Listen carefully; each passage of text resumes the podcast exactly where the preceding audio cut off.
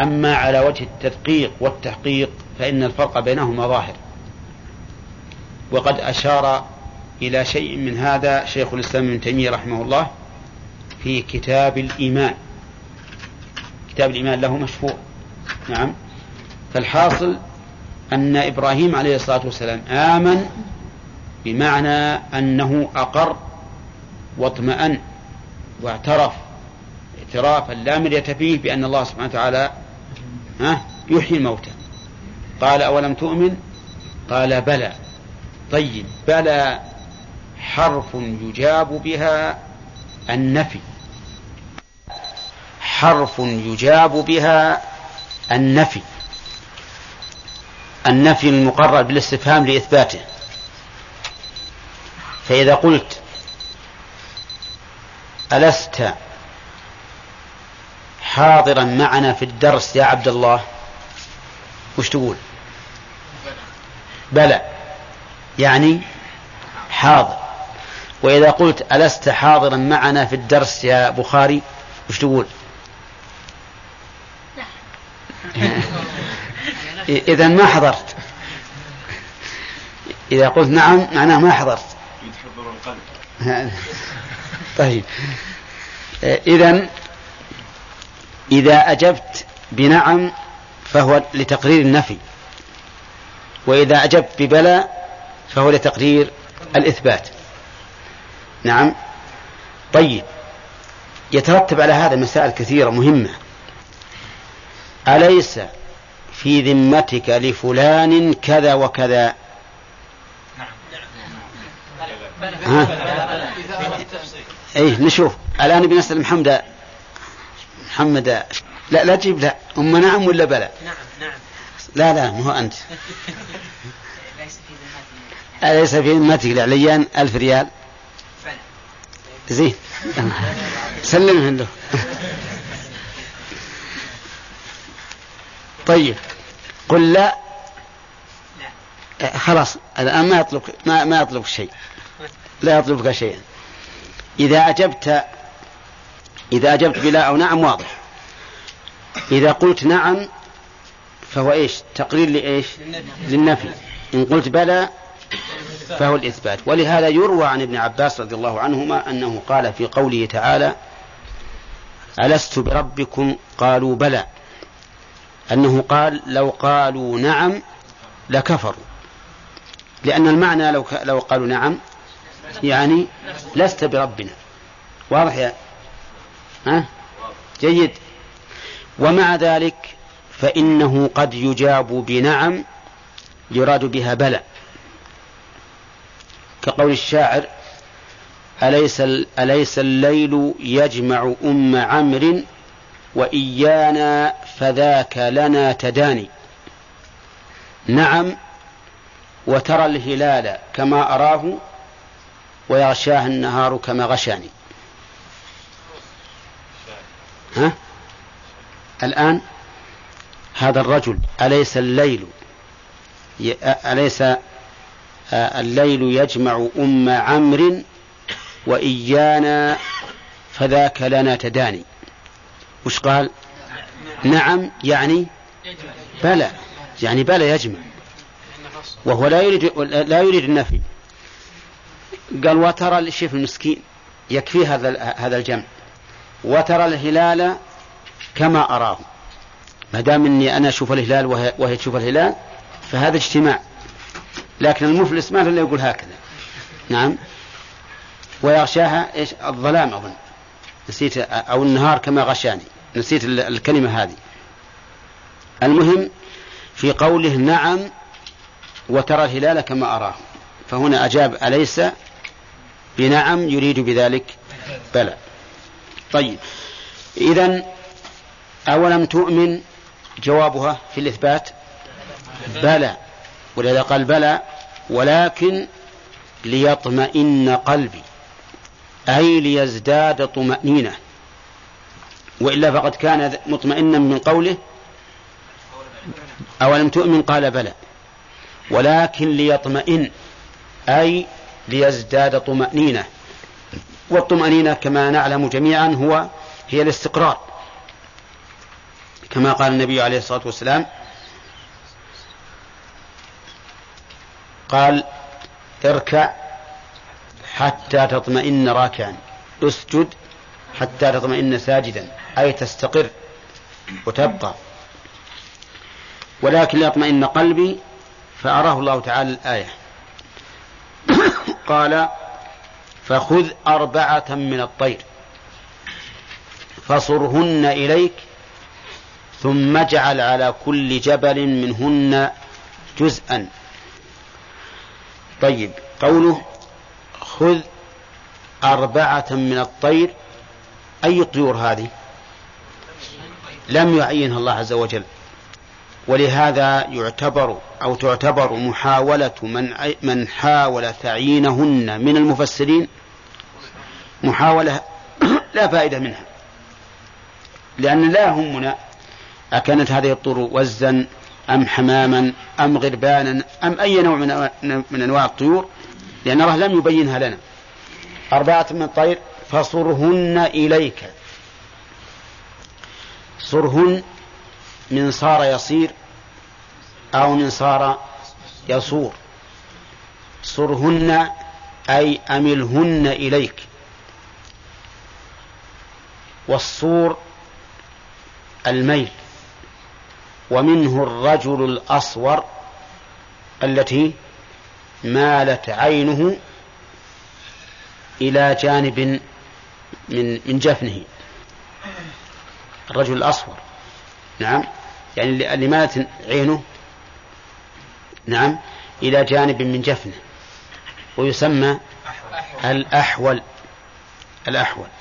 ولهذا الناس حتى في عرف الناس الآن إذا واحد يناظر كذا يقول يصور صور بعينه يناظر الشمس يناظر القمر وما أشبه ذلك.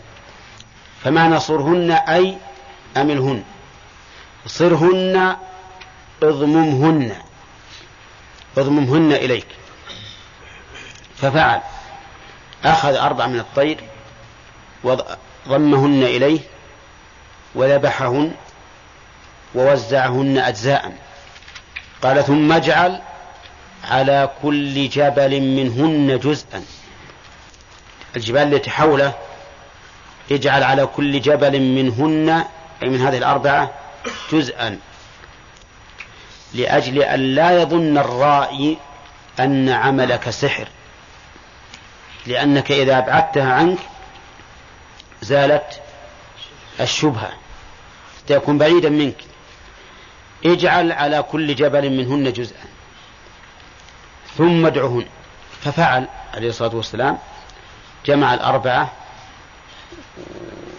ذبحهن قطعهن أجزاء جعل على كل جبل جزءا ثم بعد ذلك دعهن. قال أيتها الطيور ائتين إلي. فماذا صار؟ جاءت الطيور. جاءت إليه تسعى سعيا. أجل نبدأ. شرح. قال الله عز وجل قال أولم تؤمن؟ قال بلى ولكن ليطمئن قلبي. قال فخذ أربعة من الطير فصرهن إليك ثم اجعل على كل جبل منهن جزءا ثم ادعهن. ادعهن أي نادهن لأن النداء يسمى دعاء. قال الله تعالى لا تجعلوا دعاء الرسول بينكم كدعاء بعضكم بعضا. يعني لا تنادونه كما ينادي بعضكم بعضا فتقولون يا محمد ولكن قولوا يا رسول الله يا نبي الله ما أشبه ذلك. إذا ادعهن يعني ها؟ نادهن. يعني يقول أقبلنا. أقبلنا. قال الله تعالى يدعي يأتينك سعيا. يأتينك. قيل إنها جواب قوله ادعهن. وقيل إنها جواب لفعل شرط مقدر. تقديره إن تدعهن يأتينك. نعم. فعلى القول الأول يكون جوابا لقوله ادعهن لأن من لازم أمر الله إياه بدعائهن أن إيش؟ يدعوهن.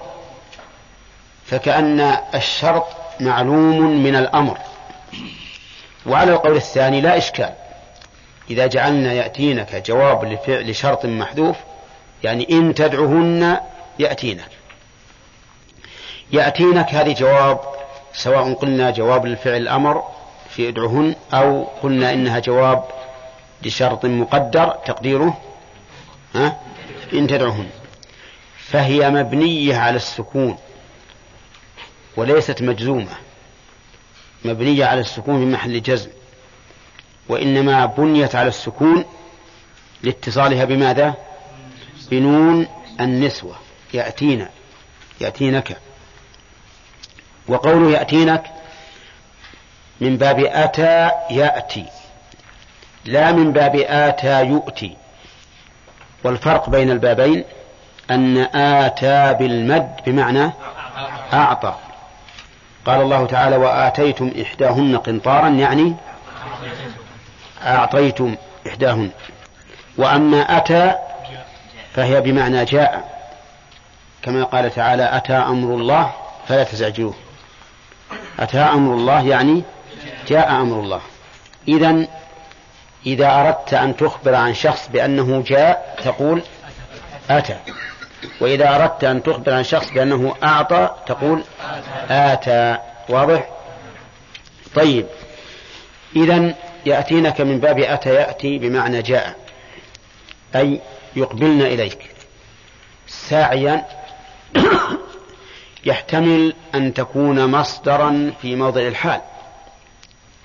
لأن ساعة, ساعة ما في إشكال أنها مصدر. وفعلها ساعة.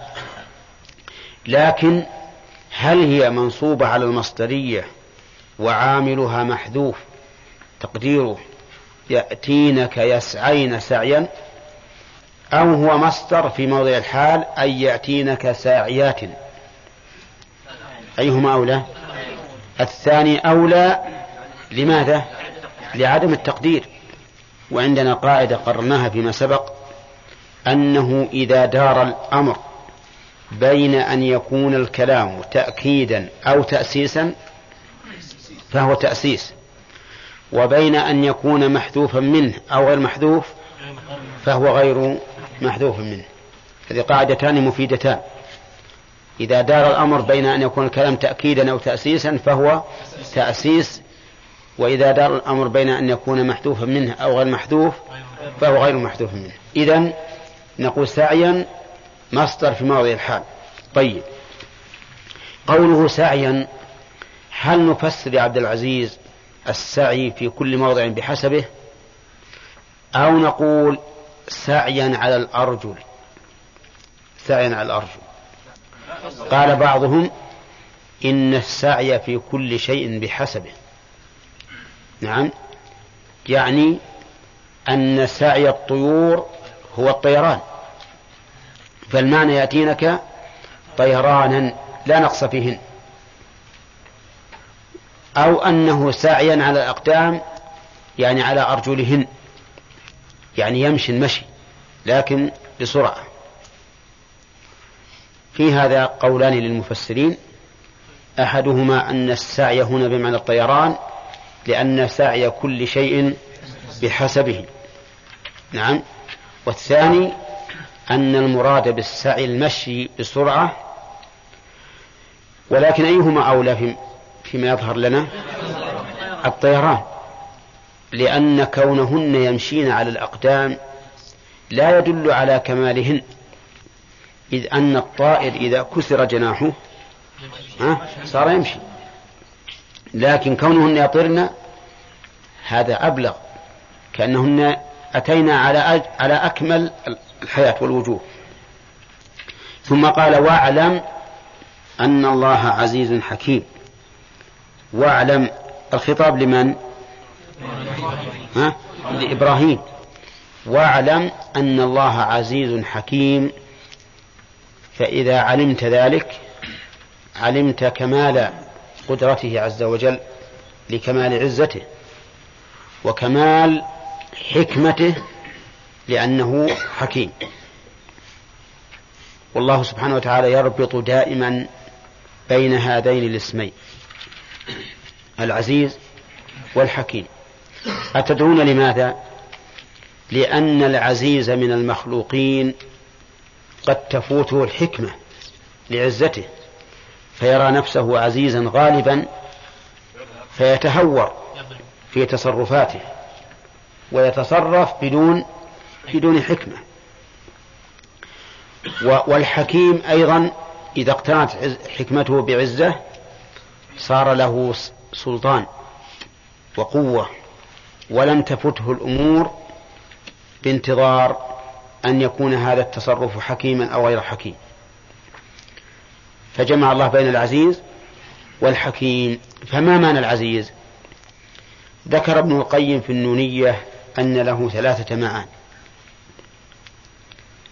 عزة القدر وعزة القهر وعزة الامتناع. فمعنى عزة القدر أن الله تعالى ذو قدر رفيع متحاش عن كل نقص. معروف عندنا القدر والشرف.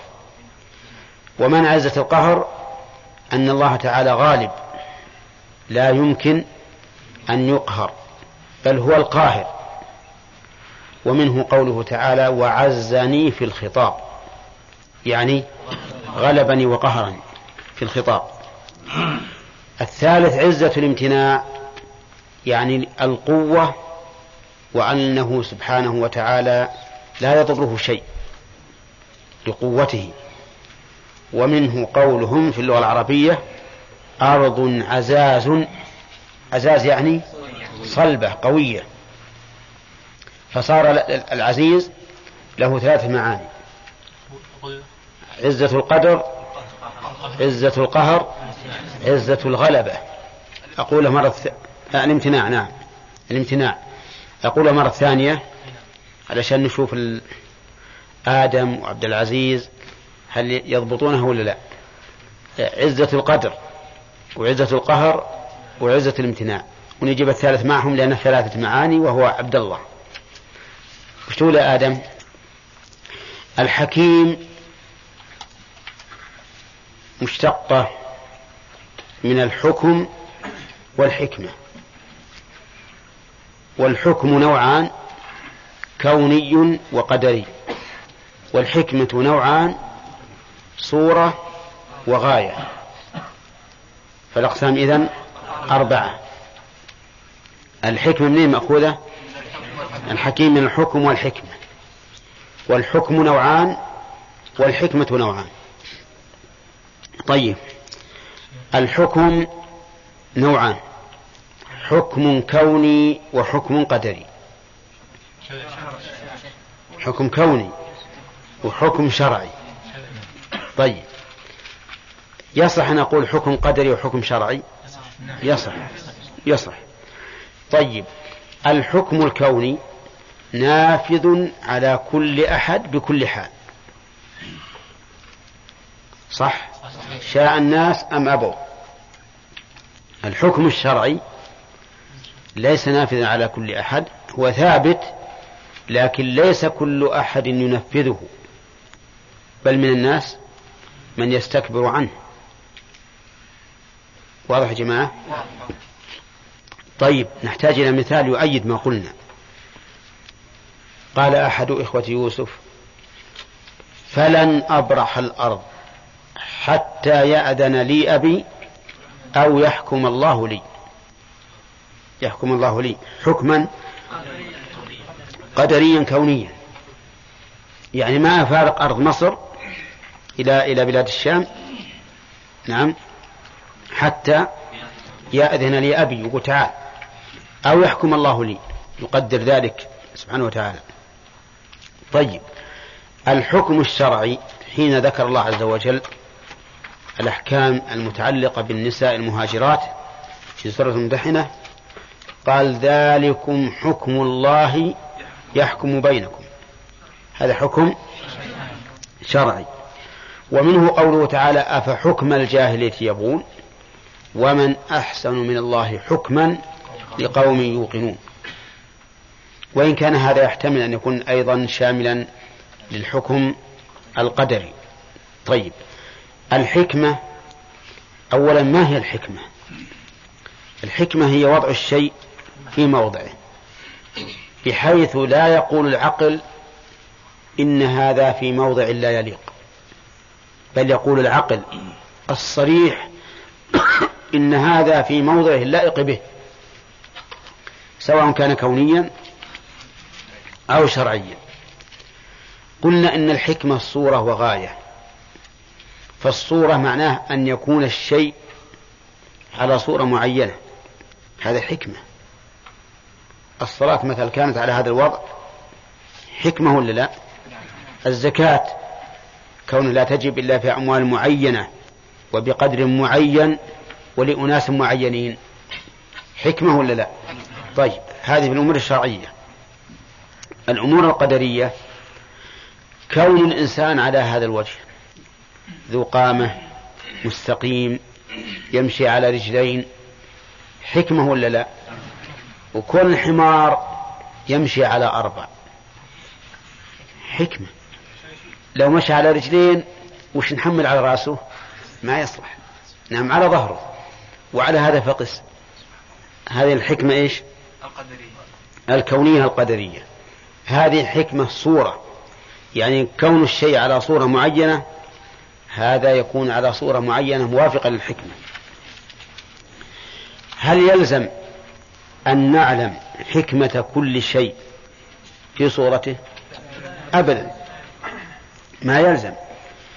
يعني لو قال قائل لماذا صارت الصلاة أربع ركعات في الظهر والعصر والعشاء وركعتين في الفجر؟ ما تستطيع أن تعرف الحكمة. أليس كذلك؟ طيب الحكمة الغائية ما هو الغرض من إيجاد هذا الشيء؟ هذا واحد. وما هو الغرض من كونه على هذه الصفة؟ عرفتم؟ إذا الحكمة تتضمن الحكمة الغائية يعني لماذا كان على هذه الصورة المعينة؟ هذه حكمة. ولماذا شرع؟ أو لماذا وقع إذا كان كونيا؟ هذا أيضا له حكمة. لو قال قائل ما الحكمة من الجدب جدب الأرض وعدم النبات قحط المطر الفساد في الأرض؟ وش الحكم من هذا؟ ها؟ نعم. ظهر الفساد في البر والبحر بما كسبت أيدي الناس ليذيقهم بعض الذي عملوا. وش الحكمة من خلق المؤذيات كالعقارب والحيات وشدة الحر وشدة البرد وما أشبه ذلك؟ ها؟ الحكمة لها عدة حكم. ذكرنا فيما مضى ست حكم لخلق هذه الأشياء المؤذية. نعم هذا نسميها حكمة إيش؟ غائية. طيب الحكمة من الشرائع. الحكمة من الشرائع. أولا التوحيد هو الأصل الأصيل لكل لإيجاد كل الخلق الإنس والجن. ثم هذه الشرائع المتفرعة هي له بمنزلة السقي. عندما تصلي كأنك تسقي قلبك مادة الحياة. لأنك تتصل بمن؟ بالله عز وجل. تناجيه وتخاطبه. لكن ترى هذا أريد الصلاة التي فيها خطاب القلب واللسان لله عز وجل. وأكثر صلاتنا فيها خطاب اللسان. أكثر صلاتنا فيها خطاب اللسان فقط. القلب يخاطب من؟ يختلف. يختلف. هذا يخاطب سيارته وهذا يخاطب عمارته وهذا يخاطب صاحبه. يختلفون الناس. نعم؟ حتى أن إن الإنسان إذا تذكر أنه يوجس وأنه أخطأ ولف إلى صلاته يوم يدعو الشيطان فاتح باب ثاني. خل هذا وراك يجي الثاني. ينتبه الإنسان يتجه لصلاته نعم يفتح باب ثالث. باب ثالث. وتجد تجد هكذا أبواب تتفتح وكلها كلها ليس فيها مصلحة للإنسان. أحيانا إذا انتهت الصلاة بعد الهواجيس اللي من أو من الله أكبر إلى ورحمة الله ها؟ ذهبت إلى كلمة واحدة تكفيها عنها كلها. نعم؟ وأحيانا يمضي ويدبر ويغير ويقدم ويأخر في صلاته ولا انتهى من صلاته ولا كل اللي هو جسمه ما له ثمرة.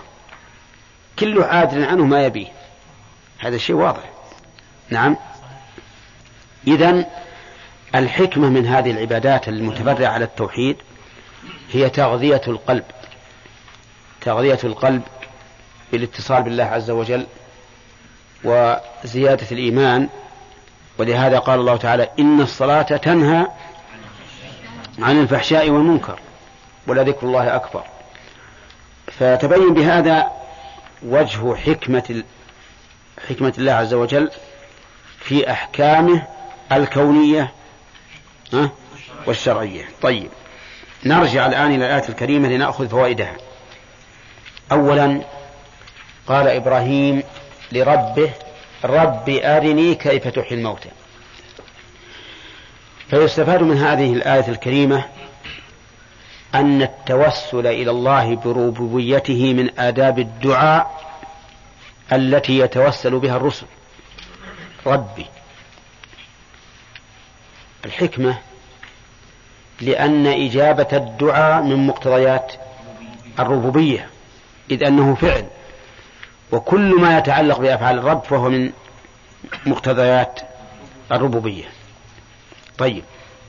ولهذا قال الرسول عليه الصلاة والسلام حين ذكر الرجل يطيل السفر يمد يديه إلى السماء يقول يا ربي يا رب. ولو تأملت أكثر أكثر أدعية القرآن وجدتها مصدرة بالرب. ويتفكرون في خلق السماوات والأرض. ربنا ما خلقت هذا باطلا سبحانك فقنا عذاب النار. ربنا إنك من تدخل النار فقد أخزيته وما للظالمين من أنصار. ربنا إننا سمعنا مناديا ينادي الإيمان أن آمنوا بربكم فآمنا إلى آخره. وما كان قولهم إلا أن قالوا ربنا اغفر لنا ذنوبنا وإسرافنا في أمرنا وثبت أقدامنا وانصرنا على القوم الكافرين. لا تكثرون التردد. وثبت أقدامنا وانصرنا على القوم الكافرين. ربنا اغفر لنا. لأن إجابة الدعاء من مقتضيات الربوبية. طيب إذا نستفيد من هذا أنه من أن من آداب الدعاء أن يتوسل الإنسان الداعي إلى الله بربوبيته. طيب. ومن فوائد الآية الكريمة أنه لا حرج على الإنسان أن يطلب ما يزداد به يقينه. ها؟ لقوله أرني كيف تحيي الموتى. لأنه إذا رأى بعينه لا شك أنه يزداد. ومنها أنه ليس خبر اليقين كعين اليقين. ها؟ أرني كيف تحيي الموتى؟ لأن إبراهيم عنده خبر اليقين بأن الله قادر لكن يريد عين اليقين. ومنها أن عين اليقين أكمل من خبر اليقين ولهذا جاء في الحديث ليس الخبر كالمعاينة. ليس الخبر كالمعاينة. يقول العلماء إن اليقين له درجات ثلاث علم وعين وحق. حق. كلها موجودة في القرآن. وأظن في سورة واحدة. لا في سورتين. كلا لو تعلمون علم اليقين. بعدها لترون جواب لو. جواب لو هذه. لترون هي جواب لو ولا لا؟ لا. ولهذا يجب الوقوف. كلا لو تعلمون علم اليقين. تقف لازم. لأنك لو وصلت لأوهم أن قوله لترون جواب للو. ولو كان جوابا للو اختلف المعنى كثيرا. ولهذا بعض الناس نسمعهم يقرؤون كلا لو تعلمون علم اليقين لترون. هذا مو صحيح. لأن لترون جواب لقسم محذوف. تقديره؟ والله لترون طيب ثم لترونها عين اليقين. هذا علم اليقين؟ ها؟ وعين اليقين. أين حق اليقين؟ في آخر سورة الواقعة. إن هذا لهو حق اليقين. حق اليقين. نضرب مثالا يوضح الأمر. قلت إن معي تفاحة حلوة. إن معي تفاحة حلوة. وأنا عندك ثقة. هذا إيش؟ أي خبر اليقين. علم هو بالنسبة لي خبر وبالنسبة لك علم. علمت الآن إني, إني معي أن معي تفاحة حلوة. فأخرجتها من جيبي وقلت هذه التفاحة. عين اليقين. طيب. ثم أعطيتك إياها وأكلتها وإذا هي حلوة. هذا حق اليقين. واضح؟ طيب هذا الفرق بين علم اليقين وعين اليقين وحق اليقين. طيب إبراهيم عليه الصلاة والسلام كان عنده علم اليقين بلا شك أن الله قادر على إحياء الموتى. لكن يريد عين اليقين. يريد عين اليقين. نعم. ولهذا قال الله له أولم تؤمن؟ قال بلى. ولكن ليطمئن قلبي. طيب. يقول رب أرني كيف تحيي الموتى؟ قولك كيف تحيي الموتى؟ ومن فوائد الآية إثبات أفعال الله الاختيارية. بمعنى أن الله سبحانه وتعالى له أفعال تتعلق بمشيئته. في قوله تحيي الموتى. ومن فوائدها تمام قدرة الله سبحانه وتعالى بإحياء الموتى. نعم. وعليه جاءت الآية الكريمة زعم الذين كفروا أن ليبعثوا قل بلى وربي لتبعثن. فكفرهم بإنكار البعث. طيب ومن فوائدها إثبات الكلام لله عز وجل. قال أولم تؤمن؟ نعم. قال فخذ أربعة. طيب. والله سبحانه وتعالى يتكلم بما شاء متى شاء كيف شاء. بما شاء من القول متى شاء في الزمن كيف شاء في الكيفية. وكلام الله سبحانه وتعالى بأصوات مسموعة وحروف مقروءة. لأن هذا اللي نقرأ الآن أمامنا كلام الله. وإبراهيم سمع كلام الله ولا لا؟ إذن هو بصوت بأصوات مسموعة وحروف مقروءة. طيب. يقول كيف ومن فوائد الآية الكريمة إثبات أن إبراهيم مؤمن بقدرة الله عز وجل على إحياء الموتى لقوله أولم تؤمن؟ قال بلى. نعم قال بلى. فإن قلت كيف تجمع بين هذا وبين ما ثبت في الصحيح؟ صحيح البخاري أن النبي صلى الله عليه وسلم قال نحن أحق بالشك من إبراهيم. نحن أحق بالشك من إبراهيم. فأثبت شكا فينا وفي إبراهيم وأننا أحق بالشك من إبراهيم. فالجواب أن الحديث لا يراد به هذا المعنى. لأن هذا معنى يخالف الواقع. فهل عند الرسول عليه الصلاة والسلام شك في إحياء الموتى؟ لا. لكن المعنى أن إبراهيم لم يشك. فلو قدر أنه يشك فنحن أحق بالشك منه. وما دام وما دام الشك منتفيا في حقنا فهو في حقه أشد انتفاء. لأننا لو قدر الشك في هذا الباب لكنا إيش؟ أحق بالشك من إبراهيم. فإذا علم أننا الآن نؤمن بأن الله قادر فإبراهيم أولى منا بالإيمان. هذا هو معنى الحديث ولا يحتمل غيره. فإن قلت ولا زال الإشكال. هل إبراهيم أكمل إيمانا من محمد صلى الله عليه وسلم؟ ها؟ لا. ولكن هذا قاله صلى الله عليه وسلم على سبيل التواضع ولهذا قرن بينه وبين قوله ولو لبثت في السجن ما لبث يوسف لأجبت الداعي. يوسف كم بقي بالسجن؟ بضع سنين. وجاءه رسول الملك يدعوه قال له ما أطلع ارجع إلى ربك. فاسأله ما بال النسوة اللاتي قطعن أيديهن. مع أن اللي يحبس سبع سنين وقالوا اطلع. ها؟ يطلع. ولا لا؟ هذا مقتضى الطبيعة لكن يوسف عليه الصلاة والسلام كان حليما. كان حليما حازما. قال ما أطلع حتى تظهر البراءة براءتي كاملة. ارجع إلى ربك فاسأله ما بال النسوة التي قطعن أيديهن إلى آخر القصة. فتبين بهذا أنه لا يلزم من قول الرسول عليه الصلاة والسلام هذا أن يكون إبراهيم أقوى إيمانا منه. طيب من فوائد الآية الكريمة بيان من فوائد إثبات زيادة الإيمان في القلب. بلى ولكن ليطمئن قلبي. بلى ولكن ليطمئن قلبي.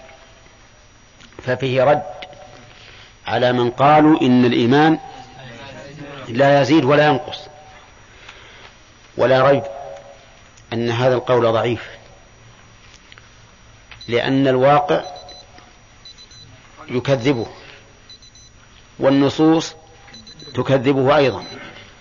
ففي القرآن قال الله تعالى ليزدادوا إيمانا مع مع إيمانهم. فأما الذين آمنوا فزادتهم إيمانا وهم يستبشرون. وفي السنة ما رأيت من ناقصات عقل ودين أذهب للب الرجل الحازم من إحداكن. فالإيمان إذا يزيد ولكن يزيد كمية أو كيفية أو كمية وكيفية. كمية وكيفية. كمية فالذي يسبح عشرا أزيد إيمانا من الذي يسبح خمسا. والذي يصلي عشر ركعات أكمل إيمانا آه نعم أزيد إيمانا من الذي يصلي خمسا. هذا يزداد بماذا؟ بالكمية. بالكيفية يزداد الإيمان بالكيفية. صلى ركعتين بطمأنينة. وخشوع وتأمل وصلى أربع ركعات لكن بسرعة. الأول فيه زيادة العدد الثاني فيه زيادة العدد والأول فيه زيادة الكيفية. كذلك يزداد الإيمان بحسب إقرار القلب لأن ذكرنا الآن عمل الجوارح يزداد الإيمان بحسب إقرار القلب. كلما كثرت الآيات لدى الإنسان لا شك أنه يزداد إيمانا رسوخا رسوخا. اقرأ ومن الناس من يعبد الله على حرف على طرف. فإن أصابه خير اطمأن به وإن أصابته فتنة انقلب على وجهه خسر الدنيا والآخرة. هذا إيمان ضعيف مهزوز. إن كان مشى ما جاء فتنة فهو ماشي. وإن أتاه فتنة شبهة أو شهوة انقلب على وجهه. نحن الآن هنا ما عندنا أحد يعارضنا في العقيدة. ما عندنا معتزلة ولا جهمية ولا جبرية ولا أحد. ماشيين على على الفطرة صح ولا لا؟ لكن لو يأتي لو يبتلى الإنسان يجي يجي واحد من عفاريت الإنس.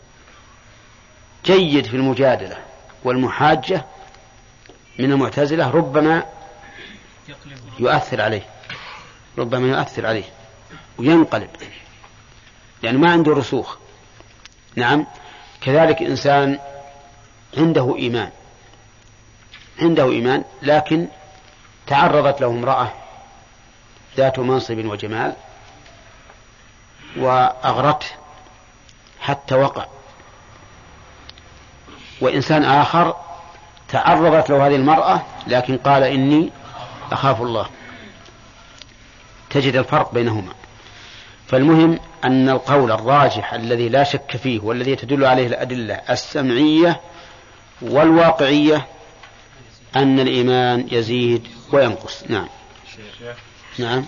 طيب قولنا سعي ما نقول الأولى أن يسعى على على الأرض بسرعة؟ نعم. لأنه هو يعني اللفظ هو المتبادر هو المتبادر اي لكن بس هؤلاء الآخرون يقولون سعي كل شيء بحسبه. أقول سعي كل شيء بحسبه فالطيور تسعى بأجنحتها. في مسائل يا شيخ في القرآن إن إن سعي كل شيء بحسب إي نعم. كيف؟ فاسعوا إلى ذكر الله مو بالمراد إنكم تركون بالأقدام. بس الغالب أن الماء الركض على على الأقدام. لا لا. إذا إذا نودي للصلاة من يوم الجمعة فاسعوا إلى ذكر الله. هذا مو سعي السعي الذي هو الركض على القدم. هذا معروف يعني من السياق. هذه هذا يقول معروف من السياق. ما دام أضيف السعي إلى الطير فهو سعي الطيور. وعلى كل حال المسألة محتملة يعني. في إن إن رجعنا إلى اللفظ فالسعي هو بالقدم. إن رجعنا إلى المعنى فالسعي بالجناح. نعم عبد الرحمن. لا هذه من هنا. مثل وأنزل الله عليك الكتاب والحكمة صحيح. المراد بها السنة مع أن الصحيح أن المراد بقوله أنزل الله عليك الكتاب والحكمة ما هو أعم. يعني الحكمة الشريعة الواقعة موقعها. ومنها السنة. ولهذا قال يعلمه الكتاب والحكمة يعني أسرار الشريعة. أي نعم. الحكم والقضاء والإرادة كلها لها تقسيمات كونية وشرعية. الفرق بينهم؟ الفرق بينهما بينهن كالفرق بين معناهن. فالإرادة غير الحكم لأن الله يريد ثم يحكم. كما قال تعالى إن الله يحكم ما يريد. فكل شيء بحسبه. لا له معنى مستقل لكنه يقسم. وكذلك القضاء والحكم والكتابة كونية وشرعية وأشياء كثيرة. نعم. الآيات ما تختم بأسماء وصفات تناسبها؟ بلى. كون الآية ختمت باسم العزيز في سياق سؤال إبراهيم عن إحياء الموتى هل, نعم. هل يشير بذلك إلى تحريم مثل هذا السؤال مستقبلا؟ إيه. لعله يأتينا هذا في في الفوائد. نشوف إن شاء الله. نعم. شيخ الله يعني يقول قال إبراهيم هل المقصود يا شيخ؟ يعني إبراهيم كلم الله عز وجل كما كلمه موسى تكليما أو أم وحيا ام كيف؟ أو كيف كلم الله إبراهيم كلم الله عز وجل؟ وحيا ام مباشرة. مباشرة كما كلم موسى لا الظاهر مباشرة. لكن ذكرنا لكم من قبل لماذا خص موسى بأنه, بأنه الكليم؟ ها؟ لأنه لأنه كلم بالرسالة من عند الله لا وحيا ولا الرسول ولا الله كلم محمد عليه الصلاة والسلام وكلم موسى وكلم آدم. نعم. ممكن الآن واحد يسأل كسؤال إبراهيم. ربي أرني كيف كذا إذا كان ممكنا إن كان غير ممكن نعم فهو يصير من الاعتداء في الدعاء. وإن كان ممكنا فهو جائز. اي نعم.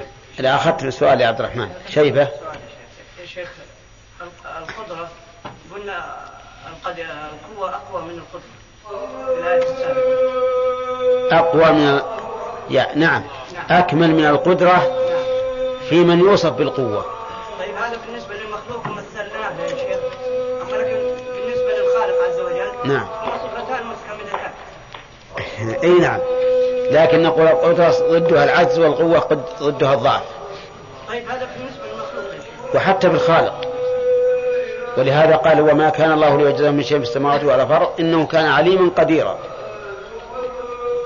نعم ما يكون من جهة الكمال وبس هذا التنويع في الآيات. لا هذا لا لا. آه، القدرة يقابلها العجز. لا شك. الله أكبر الله أكبر الله أكبر الله أكبر. مسائل الاعتقاد التي تطرأ على المؤمنين من الناس نعم. يعني هل تطرأ على الأنبياء؟ والله ربما وهذا على تفسير ابن عباس رضي الله عنهما قال إن أرجى آية في القرآن هي هذه الآية. وقال غيره أرجى آية في القرآن قوله تعالى قل يا عبادي الذين أسرفوا على أنفسهم لا تقنطوا من رحمة الله. وقال آخرون أرجى آية إن الله لا يغفر أن يشرك به ويغفر ما دون ذلك لمن يشاء. ابن عباس رضي الله عنه قال إن هذا الوساوس التي يلقيها الشيطان في قلب الإنسان يغفر الله له للإنسان فيها. ولهذا قال أولم تؤمن؟ قال بلى. فهذا الوسواس الذي قد جاءت للإنسان يرتفع ولا يضر. وجعل بعض العلماء وجعل بعض العلماء منه قوله تعالى حتى إذا استيأس الرسل وظنوا أنهم قد كذبوا جاءهم نصرنا. نعم. ما نجعل منه قوله تعالى وما أرسلنا من رسول ولا نبي إلا إذا تمنى لا لا مه من هذا النوع. لأن هذاك الشيطان يلقي في في أمنيته لأنه قد يلقي الشيطان أمنيته يعني من- لا ما هي بأمنيته ما يتمناه في قلبه. الصواب أن الأمنية هنا بمعنى القراءة كقوله تعالى ومنهم أميون لا يعلمون الكتاب إلا أماني. وأن الشيطان قد يسمع على لسان النبي ما يرضاه الشيطان ولا يرضاه النبي. نعم. بعض. إعراب القرآن.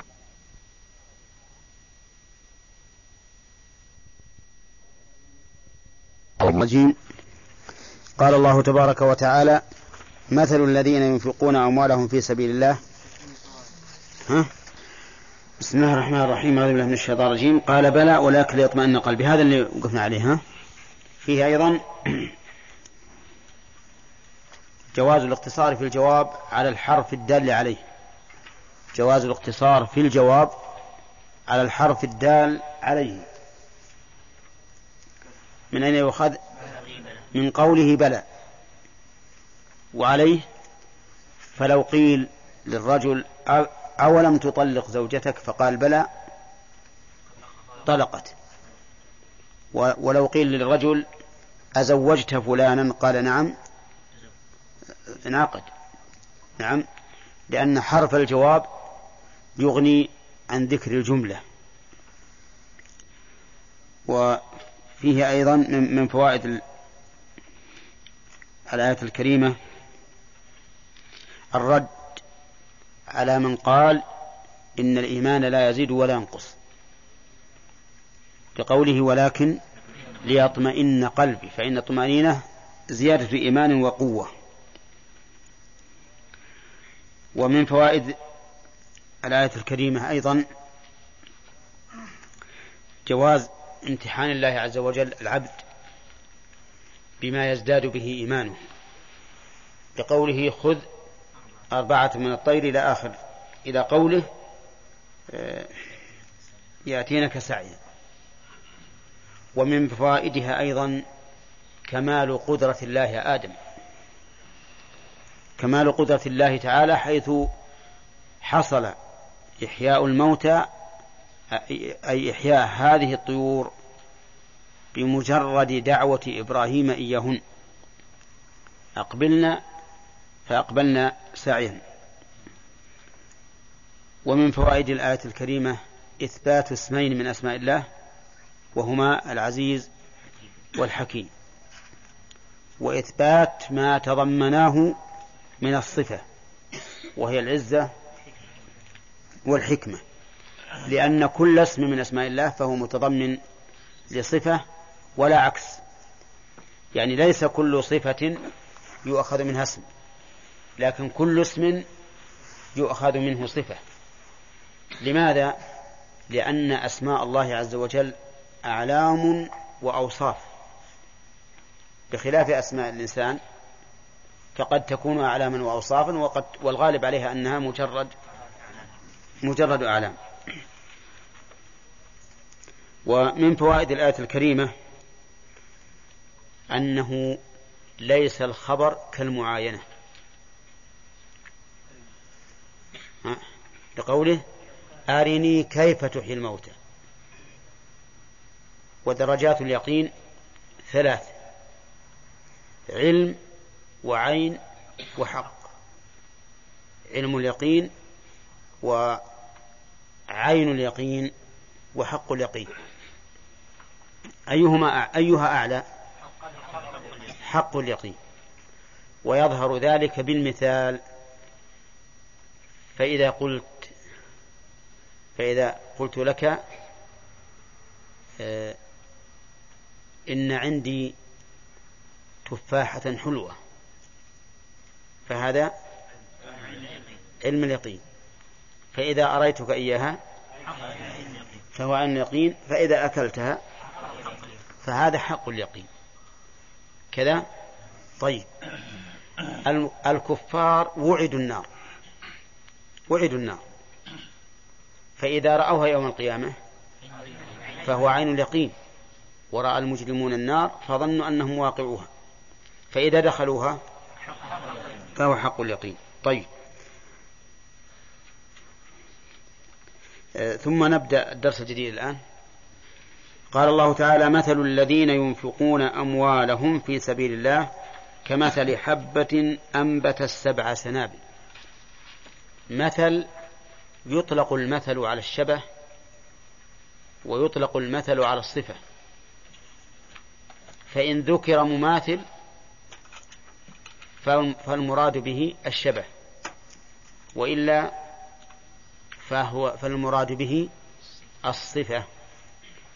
ففي قوله تعالى مثل الجنة التي وعد المتقون فيها أنهار من ماء غير آسن. المراد بالمثل هنا الصفة. لماذا؟ لأنه لم يذكر المماثل. أما إذا قيل مثل هذا كمثل هذا فهذا بمعنى الشبه. كقوله تعالى مثلهم كمثل الذي استوقد نارا. إلى آخره. هنا مثل الذين ينفقون أموالهم في سبيل الله كمثل حبة. هذا المراد به الشبه. يعني شبه هؤلاء كشبه هذا الشيء. ولننظر الآن هل هناك مطابقة بين الممثل والممثل به؟ لا. لأن الممثل هو العامل والممثل به العمل. فالحبة ليست بإزاء المنفق لكنها بإزاء المنفق. ولا لا؟ طيب من الذي يكون بإزاء المنفق؟ المنفق؟ ها؟ زارع الحبة. زارع الحبة. ولهذا قال بعض العلماء إن الآية فيها تقدير. إما في الخبر إما في المبتدأ وإما في الخبر. فإما أن يقدر. مثل عمل الذين ينفقون أموالهم ها؟ كمثل حبة.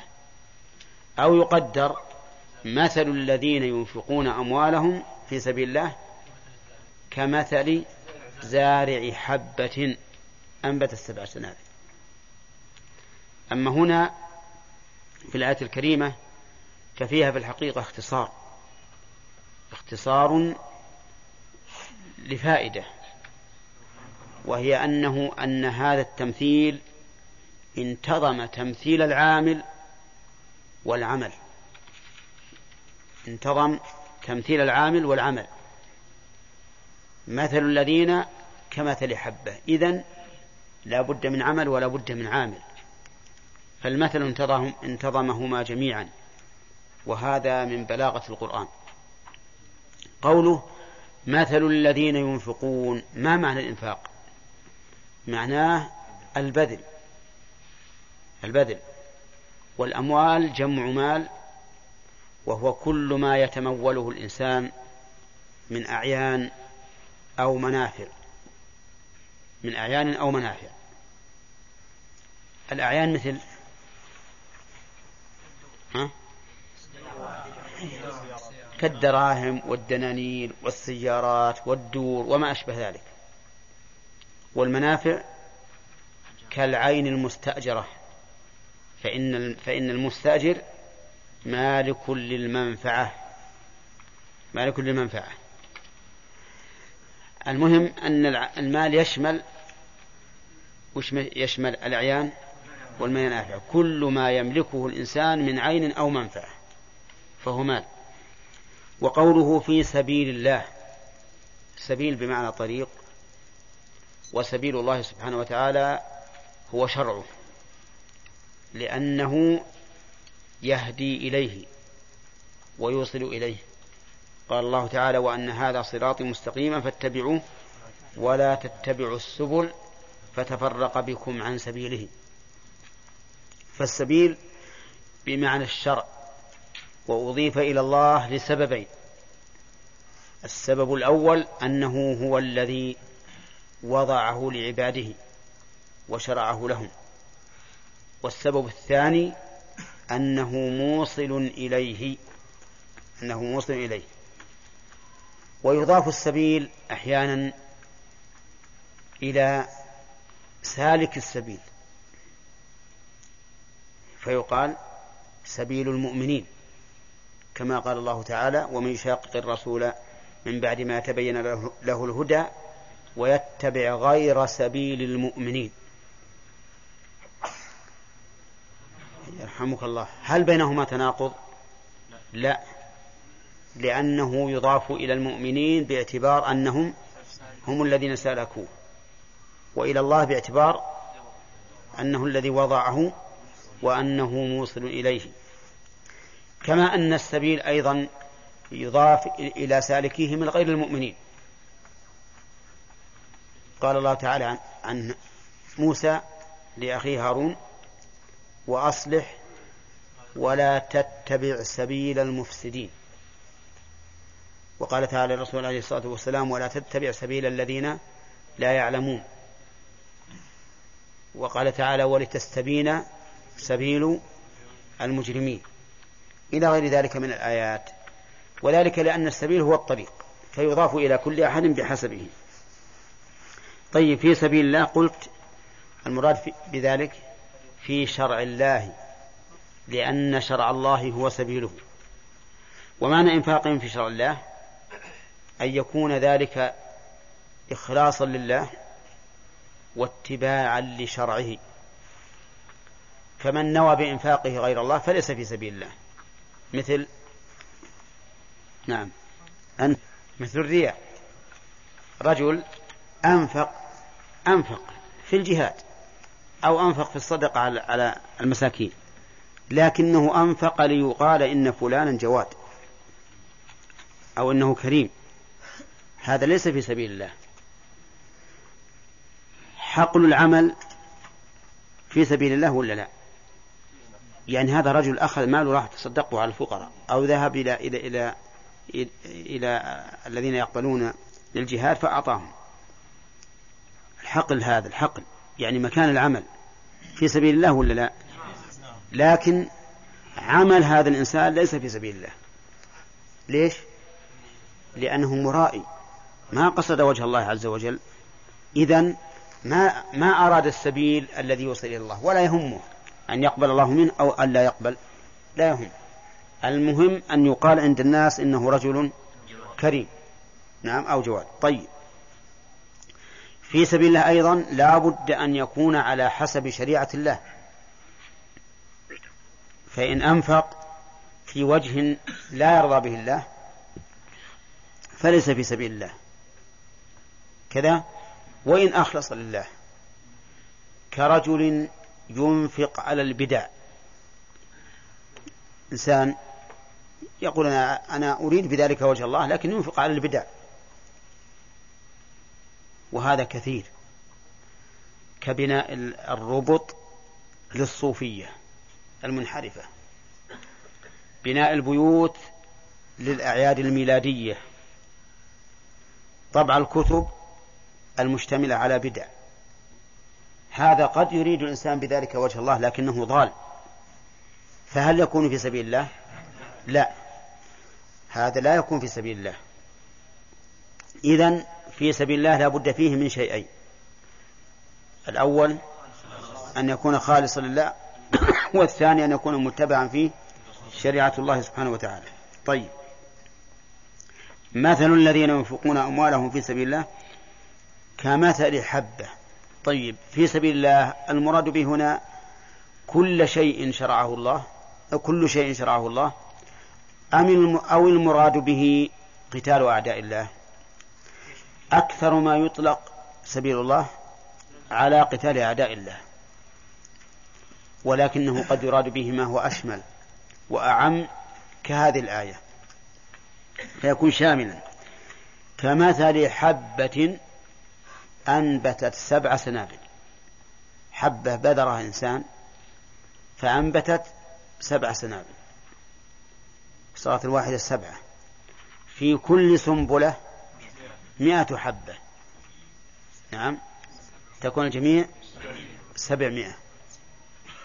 فالحسنة إذن في, في, في الإنفاق في سبيل الله تكون بسبعمائة. وهل هذا حد؟ لا. قال الله تعالى والله يضاعف لمن يشاء لمن يشاء. قد يضاعف الله تعالى أكثر من ذلك لمن يشاء.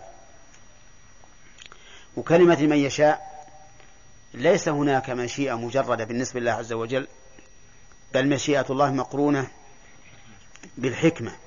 فيضاعف لمن يشاء ممن اقتضت حكمته أن يضاعف لهم. وأسباب مضاعفة العمل تقدمت لنا وذكرنا أن أسبابها كم؟ سبعة. سبعة. من أهمها الإخلاص. هل يمكن أن نتذكرها الآن؟ ها؟ يمكن أن نتذكر أسباب مضاعفة العمل؟ ها؟ يلا. هذا واحد.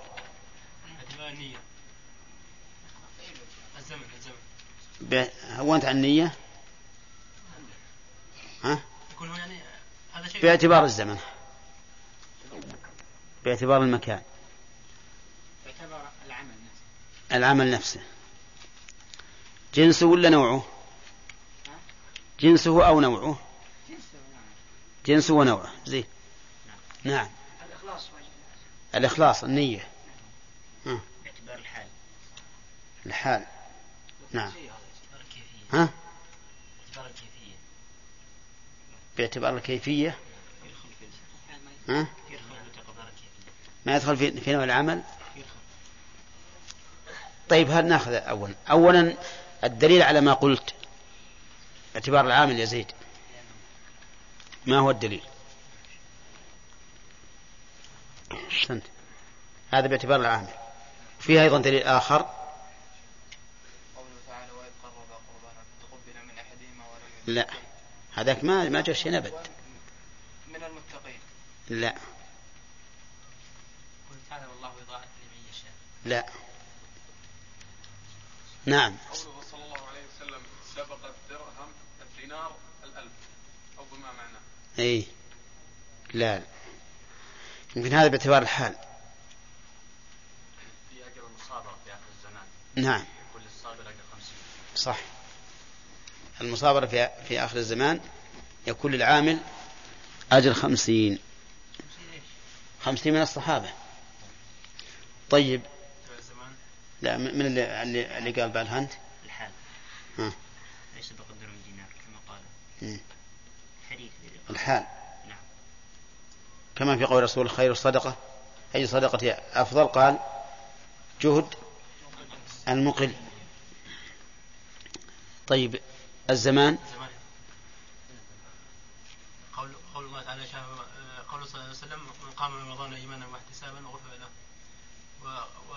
وصيام يوم عرفة يكفر السنة الماضيه والسنة القادمة. ولا- والعشر الاوائل طيب. كلها طيب وش الدليل في العشر الأوائل من ذي الحجة؟ في حديث. ما هو؟ ها؟ غانم؟ قول الرسول صلى الله عليه وسلم. ما من أيام؟ ما من أيام العمل الصالح فيهن خير أحب. إلى الله من هذه من هذه الأيام العشر. نعم زين تمام. آه، المكان عندك؟ نعم. صلاة في المسجد هذا كيف صلاة في المسوى إلا في المسجد الحرام؟ إيش؟ صلاة في المسجد هذا. خير. خير من صلاة في المسوى إلا المسجد الحرام. نعم. طيب من ها؟ نعم. نعم. معركة بدر. ها. صلى الله عليه وسلم قال وما يدريك لعل الله الله نظر إلى اطلع. طلع على أعمال إلى أهل بدر فقال اعملوا ما شئتم وغير.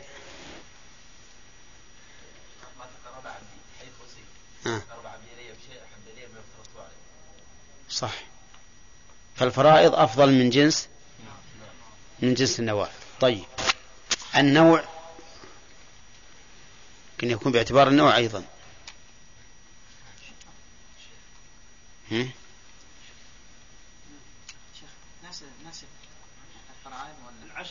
الفرائض جنس. الفرائض جنس. ونفس الفرائض تختلف. فالصلاة أفضل من الزكاة والزكاة أفضل من الصيام وصلاة العصر أفضل من غيرها. باعتبار إي نعم وباعتبار النوع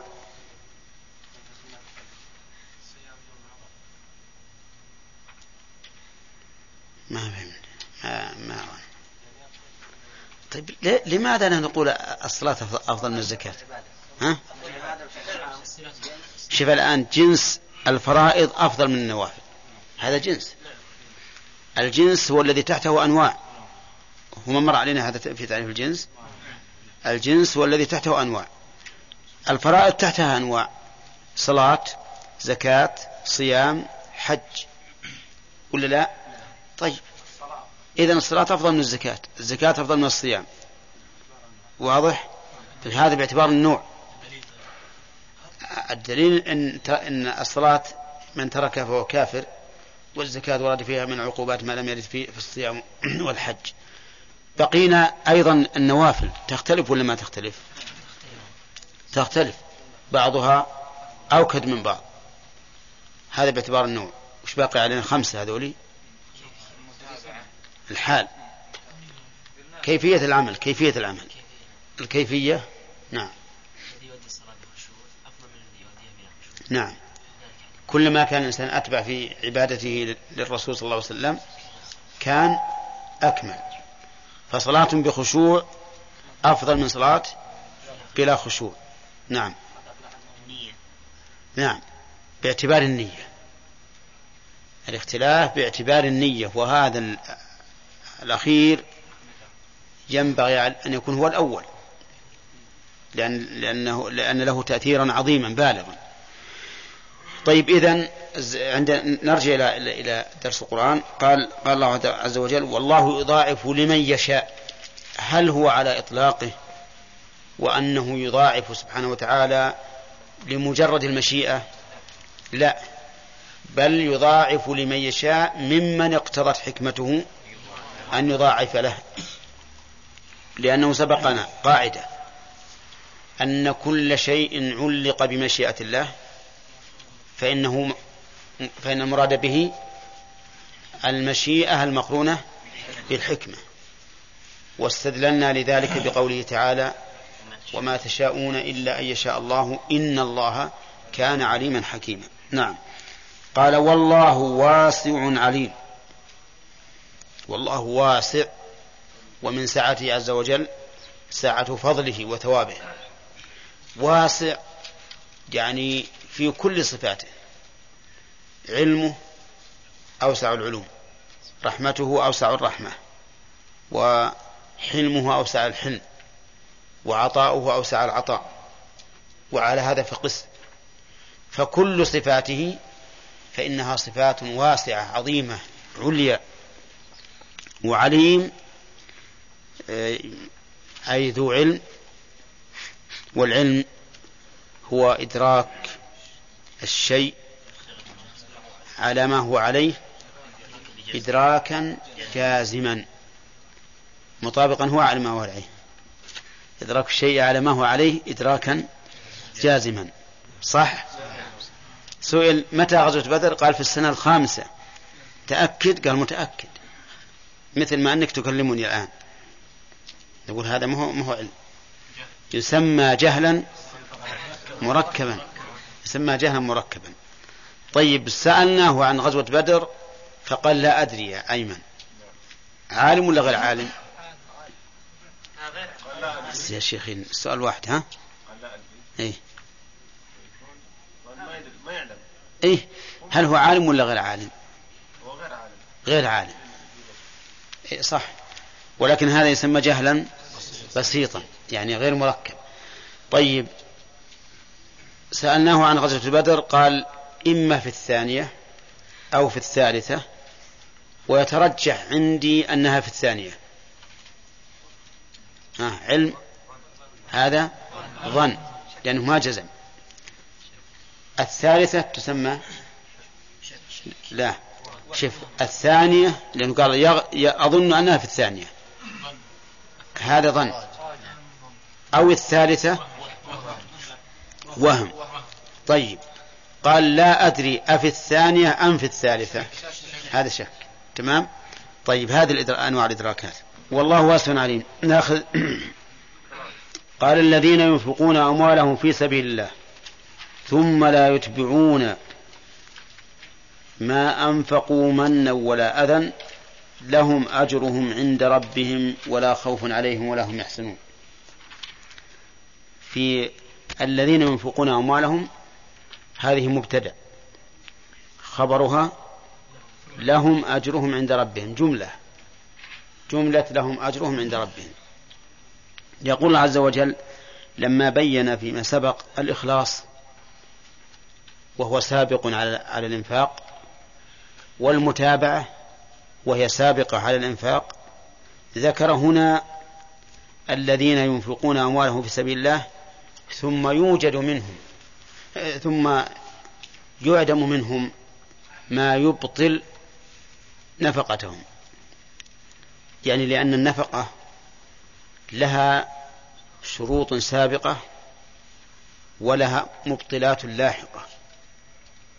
الشروط السابقة الإخلاص والمتابعة أن تكون في سبيل الله والشروط اللاحقة أن لا تتبع ما بالمن والأذى. يعني قد ينفق الإنسان ماله في سبيل الله على الشريعة على وجه الشريعة لكن يتبع هذا الإنفاق منا أو أذى بالنسبة للمنفق عليهم. فذكر بعد قال الذين ينفقون أموالهم في سبيل الله ثم لا يتبعون ما أنفقوا منا ولا أذى. أما الأول الذين ينفقون أموالهم في سبيل الله فقد سبق الكلام عليه. ثم أي بعد الإنفاق. وأتى بثم الدالة على الترتيب والتراخي. يعني ثم لا يتبعون ولو بعد مدة. ما أنفقوا منا ولا أذى. منا ولا أذى. المن هو أن يظهر الإنسان المنفق للمنفق عليه أن له عليه فضلا كأن يظهر بمظهر المترفع عليه. نعم. وكأن وكأنه إذا رآه يقول له بعينه مو بفمه يقول اذكر اللي أنا أعطيتك. هذا يمكن ولا لا؟ يمكن. يعني تحس من ملامحه أنه يقول اذكر اللي أنا أعطيتك. هذا يعتبر من؟ فإن أظهر ذلك للناس فهو أذى. إن أظهره للناس فهو أذى. بأن يقول مثلا عند الناس شوف هذا الرجل أنا أعطيته وأعطيته كسوته وبنيت له بيتا وفرشت البيت وأثثته وأتيت له بأرزاق. ومع ذلك ما كني عنده إلا واحد من الناس. هذا وش يكون هذا؟ يكون أذى. فالذي يمن على المعطى أو يؤذيه بالقول الدال على منته عليه هذا يبطل يبطل أجره بهذا السبب. والذي لا يتبع ما أنفق منا ولا أذى له الأجر كاملا. ولهذا قال لهم أجرهم عند ربهم. الأجر ما يعطاه العامل في مقابلة عمله. ومنه أجرة الأجير. وسمى الله سبحانه وتعالى هذا الثواب أجرا لأنه عز وجل تكفل للعامل بأن يجزيه على هذا العمل. فصار كأجر الأجير. وقد سمى الله تعالى الثواب أجرا تشبيها للعمل بالأجرة بالاستئجار. وسماه مرة قرضا وهو أبلغ في الكرم. قرضا من ذا الذي يقرض الله قرضا حسنا فيضاعف له أضعافا كثيرة. كأن هذا العمل الذي عملته لله عز وجل كأنه قرض أقرضته الله. ووجه الشبه بينهما أن في كل منهما التزام بماذا؟ بالوفاء. فسماه الله قرضا. قال عز وجل لهم أجرهم عند ربهم. مدخر عنده. هذا الأجر المدخر أمر مجزوم به. وهل للذي أنفق ولم يتبع ما أنفق منه ولا أذى هل له أجر مقدم؟ الجواب نعم. دل عليه قوله تعالى وما أنفقتم من شيء فهو يخلفه أي يأتي بخلفه وبدله. فتبين الآن أن للإنسان المنفق في سبيل الله الذي لم يتبع ما أنفق منه ولا أذى له أجر مدخر عند الله تكون الحسنة سبعمائة وله ثواب عاجل وما أنفقتم من شيء فهو يخلفه وهو خير الرازقين. نعم. طيب مثلا يذكر أنه هو فاعل لكن ما هو عنده هو أعطى يقول أعطيت فلان أو فعلت. يعني في غيره. حتى هذا فيه أذى. لكن فيه من هذا من لا هذا أذى. هذا أذى لأن هؤلاء الذين علموا بذلك ربما يذكرونه يوم من الدهر وربما أيضا يعني يهبط ميزان هذا الرجل المعطى يهبط ميزانه عندهم. لو ما ما يقصد واحد بعينه يقول أعطيت كذا. إيه لا بأس. يعني هذا لا بأس لكن هذا يخشى فيه من الرياء. هذا يخشى فيه من الرياء. آه، أو الإعجاب. نعم. ما واجب على الذي عليه؟ إذا مثلا بالمنة هل يرجع الذي هذه ما تجيب الفوائد ذي يا محمد. لكنه سؤال مهم. يقول هل المنفق عليه إذا أحس بأن المنفق من عليه أو ربما آذاه هل الأفضل أن يبقى قابلا للإنفاق أو يرده؟ ها؟ يرده. كذا؟ طيب إذا رده هل يلزم المنفق قبوله أم لا؟ ها؟ لا يلزم. لا يلزم لأنه قد ملكه المعطى ملكه الآن. فرجوعه إلى المنفق معنى تجديد ملك فلا يلزمه قبوله لكن له أن يقول يا إما أن تقبل أو تحبس لسانك عن الكلام والأذى نعم نعم. الحديث كل ابن آدم له كل عمل ابن آدم له نعم حسنة بعشر أمثالها إلى 700 ضعف حدد المجازات إلى 700 إلى 700 في هذه الآية غير محددة المجازات نعم. ما يمنع فإما يقال هذا خاص بالصدقة والإنفاق لأن الإنفاق الإنسان يكون فيه شحيحا. وكما قال الله تعالى في وصفه وإنه لحب الخير لشديد وقال تحبون المال حبا جما. وكثير من الناس يهون عليه العمل بالنسبة للإنفاق. وإما أن يقال الإقتصار على السبيل في الحديث لا يمنع الزيادة. لأن الله قال والله يضاعف لمن يشاء فيكون الأجر السبعمائة هو الأجر المحتم وما زاد فهو بفضل الله. نعم. حديث فيه حديث فيه أو يضاعف ويضاعف 700 ضعف إلى أضعاف كثيرة ما هو- بهذا الحديث؟ لا ما هي بهذه. هو يعني حديث الصوم. هو يعني حديث الصوم. نعم. خلي قال النبي صلى الله عليه وسلم لا تسبوا اصحابي فان أحدكم لو أنفق مثل احد ذهب- ذهبا المهم إلى آخر الحديث شيخ. كيف نوفق بين هذا الحديث وبين قول النبي عليه والسلام آه، يعني في الصبر في آخر الزمان؟ يعني يبلغ مثل آه، خمسين صحابي. هنا يقول يعني ما يبلغ مثل أحدهم ولا مسلم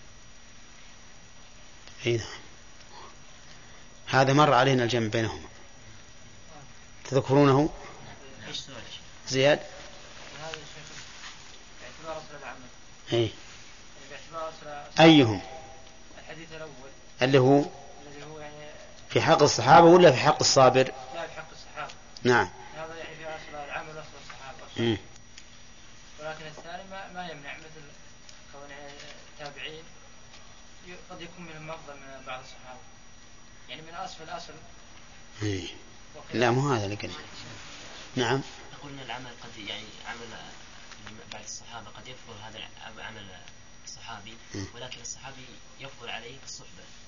الصحبة يفوق بها اي هنا نعم. هو مثلا إذا وصل هذا الصابر كعمل الصحابة في ذلك الوقت يكون اجرهم كأجر 50 صحابي في ذلك. نعم. أما إذا لم يصل كعمل الصحابي فإنه آه، يعني لا يصل. ما فهمت آه، يعني فسر لي هالكلام. يعني مثلا الصابر أي نعم. إذا عمل كعمل الصحابي. نعم. يعني مثل صلى. لا يعني عمل صلى صلاة الفريضة لا مو بس صلاة الفريضه ها. كل أعمالهم يعني أعمالهم كثيرة الصحابة. خلى في الصدقة. إي نعم. في الصدقة. تصدق الصحابي بمد. وتصدق الصابر بمد. آه كيف نقول؟ يعني مثلا إخلاص الصحابي غير إخلاص. ما في القلوب غير ما في اي عبد الرحمن الحديث الأول باعتبار أصل الصحابة أه. باعتبار عملهم أفضل لكن في آخر الزمان باعتبار الأجر أجر العامل. يكون أفضل لأنه قد يعني لاقى من الصحابة ما لم يلاقيه المؤمن يعني معنى ذلك أن عمل الصحابة أفضل ممن بعدهم بلا شك لكن هذا له أجر خمسين من أجل معاناة العمل ومشقته. ومشقته. كالذي أصابت السنة وقال آه، في التيمم لما لم يعد الصلاة قال أصبت السنة. والثاني قال له الأجر مرتين. فهل نقول الآن إن هذا أفضل من ذاك؟ لا. فيقال الصحابة لا يدانيهم أحد في فضل العمل من أجل الصحبة لكن هذا أفضل من أجل المعاناة والمضايقة. أي نعم. نعم.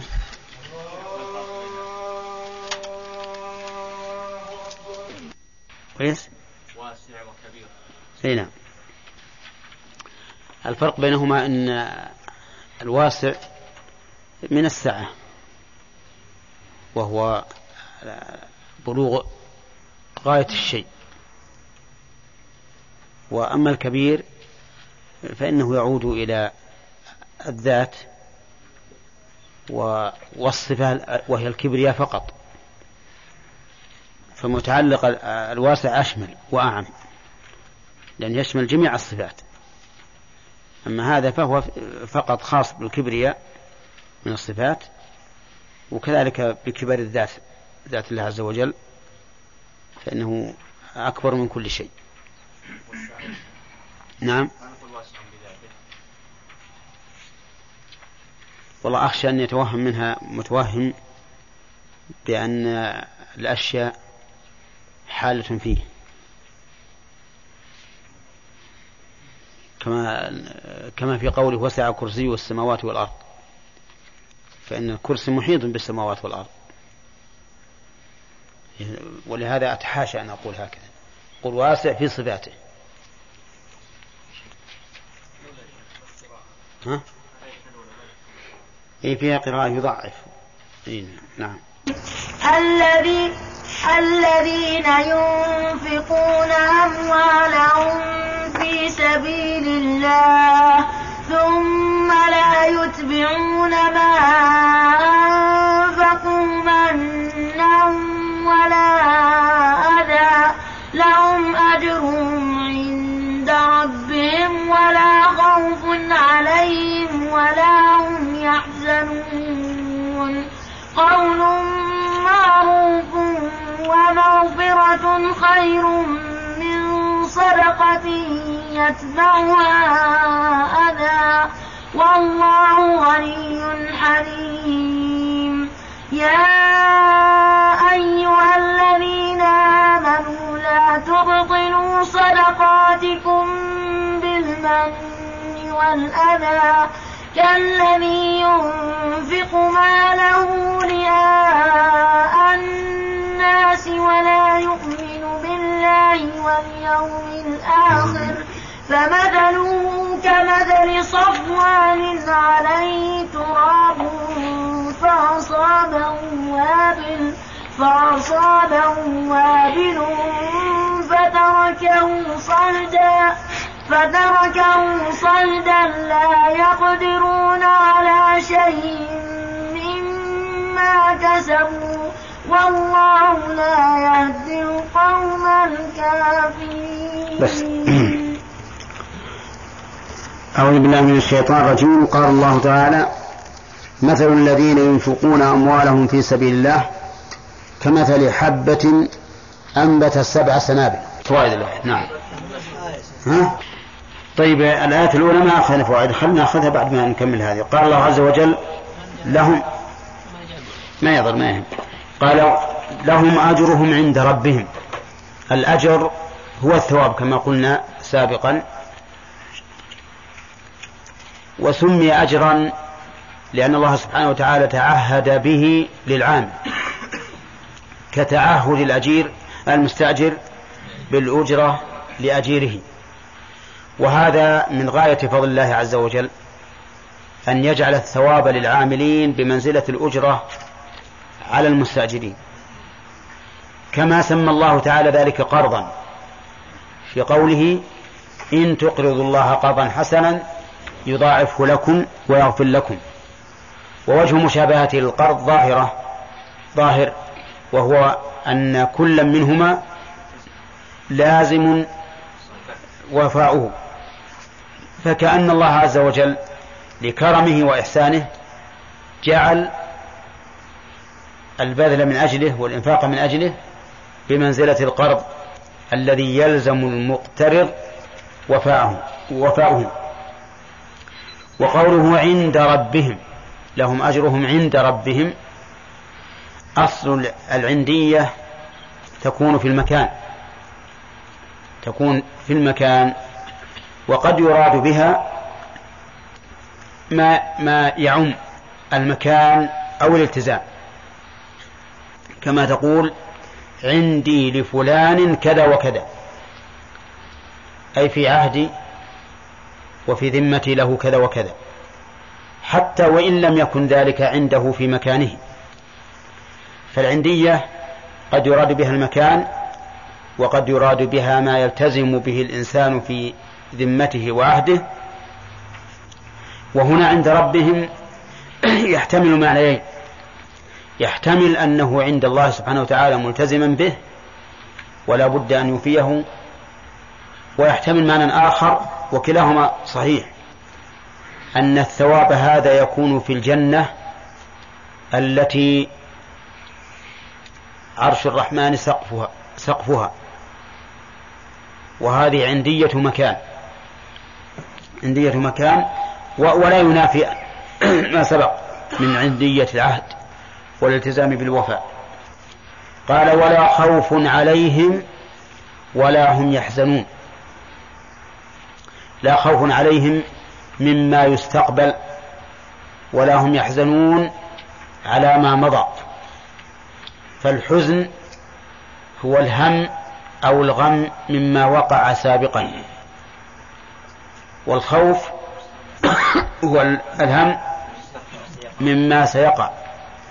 فإذا كان هؤلاء لا يحزنون على فائت ولا يخافون من مستقبل كمل لهم النعيم لأن النعيم يكون فيه الندم أو الحزن على ما سبق إذا فات النعيم كلية أو فات كماله. إذا فات كلية يتمنى الإنسان أنه عمل لهذا النعيم. أو فات كماله يتمنى أنه إيش؟ أتمه وأكمله. لكن هؤلاء لا يحزنون أبدا. حتى وإن كانوا في منازل دون المنازل العالية فإنهم لا لا يحزنون.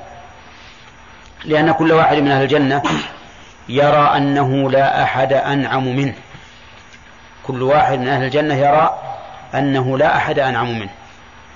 لأنه لا على فرض أن يرى أحدا أنعم منه فإنه سوف يحزن وسوف يرى نفسه غير كامل النعيم.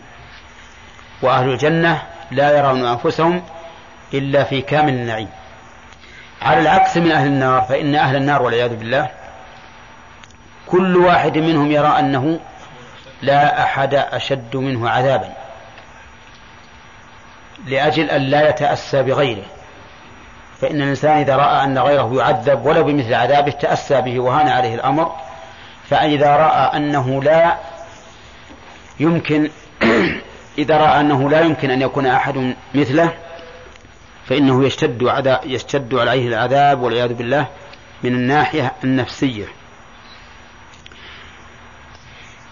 طيب إذا هذا النفي ماذا يقصد به؟ يقصد به كمال نعيمهم فلا يحزنون على فائت ولا يهتمون لمستقبل لأن الذي يحزن على فائت لا شك أنه يتنقص نعيمه ولا يتم وتجد دائما يفتح عليه الشيطان العمل لو كان لو كان كذا لكان كذا لو كان كذا لكان كذا والخائف أيضا لا يتم نعيمه لأنه لا يدري ماذا, يست... ماذا يكون في مستقبل أمره فتجده يقدر وينظر ويفكر ولا يتهنى بنعيم. فيكون المراد بالسلب هنا إثبات كمال النعيم. ثم قال الله تعالى قول معروف ومغفرة خير من صدقة يتبعها أذى. قول مبتدأ وخير خبره. وساغ الابتداء به هنا وهو نكرة لأنه وصف لأنه وصف وإن شئت فقل لأنه أفاد. وطريق إفادته الوصف. وإذا عللت بأنه أفاد صار أحسن لأن هذا هو ما قاله علماء النحو. وشاهد ذلك قول ابن مالك ولا يجوز الابتداء بالنكرة ما لم تفد كعند زيد النمرة. وهل فتى فيكم فما خل لنا ورجل من الكرام عندنا ورابة في الخير خير وعمل بر يزين وليقص ما لم يقل. هذه الأمثلة أي مثال ينطبق على هذه الآية؟ ورجل من الكرام عندنا. طيب. قول معروف. القول المعروف هو ما نطق به اللسان. معروفا في الشرع ومعروفا في العرف. لأن القول قد يكون معروفا في الشرع غير معروف في العرف. وقد يكون معروفا في العرف غير معروف في الشرع. فمثلا لو كان من عادة هؤلاء القوم أن يتكلموا بالسب والشتم وما أشبه ذلك ويرون هذا أمرا لا بأس به. مثل ما يعتاد بعض الناس تعال يا ملعون تعال يا فلا فاعل يا تارك يا يا ابن الزنا والعياذ بالله وما أشبه ذلك. في ناس اعتادوا على هذا الكلام وصار هذا المنكر عندهم معروفا. هذا لا يدخل في الآية هذه لا يدخل في هذه الآية.